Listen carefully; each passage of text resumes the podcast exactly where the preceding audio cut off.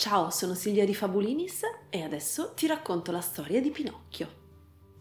Capitolo 1 Mastro Ciliegia regala a Geppetto un pezzo di legno. C'era una volta un pezzo di legno.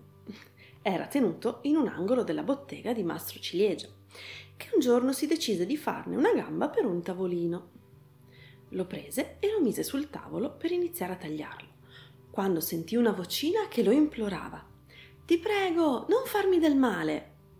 Mastro Ciliegia si guardò intorno, ma non vide nessuno. Così riprese a lavorare il legno, dandogli un bel colpo. Ai, mi hai fatto male! Mastro Ciliegia, spaventato dalla voce che proveniva dal pezzo di legno, lasciò cadere gli arnesi e scivolò per terra dalla paura. Proprio in quel momento passava a trovarlo Geppetto, suo amico falegname, che lo trovò disteso a terra. Geppetto gli chiese cos'era successo, ma Mastro Ciliegia non voleva fare brutta figura e come nulla fosse, chiese a Geppetto cosa fosse passato a fare nella sua bottega.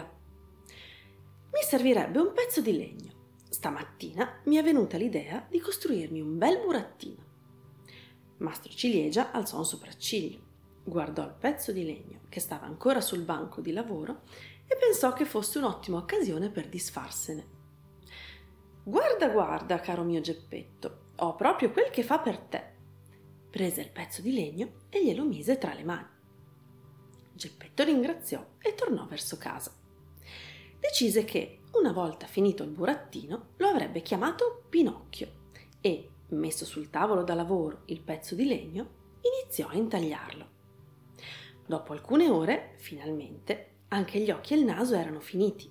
Mancava solo la bocca e non appena Geppetto si mise a realizzarla, questa iniziò a sghignazzare e a prenderlo in giro.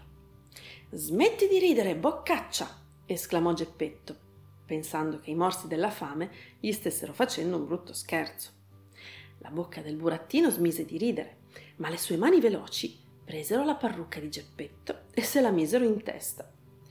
Birba d'un burattino, non sei ancora finito che già manchi di rispetto a tuo padre. Pinocchio a quel punto saltò giù dal tavolo e cominciò a correre fuori di casa, mentre Geppetto gli correva dietro gridando di fermarsi. Per fortuna sulla via c'era un carabiniere che pigliò Pinocchio per il nasone e lo riconsegnò a Geppetto. Adesso andiamo a casa, poi faremo i conti, disse Geppetto.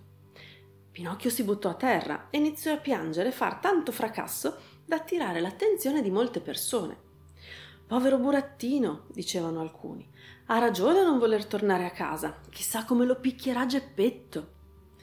Il carabiniere a poco a poco si convinse che Pinocchio fosse scappato da Geppetto proprio perché lo voleva picchiare e così lasciò andare Pinocchio e arrestò Geppetto. Sciagurato figliolo, e pensare che mi sono impegnato tanto per fare un burattino per bene. Ma mi sta bene, dovevo pensarci prima disse tra sé Geppetto mentre veniva portato via dal carabiniere. Fine di questo capitolo. Ti è piaciuto? Spero proprio di sì. Non perderti il prossimo. Ciao!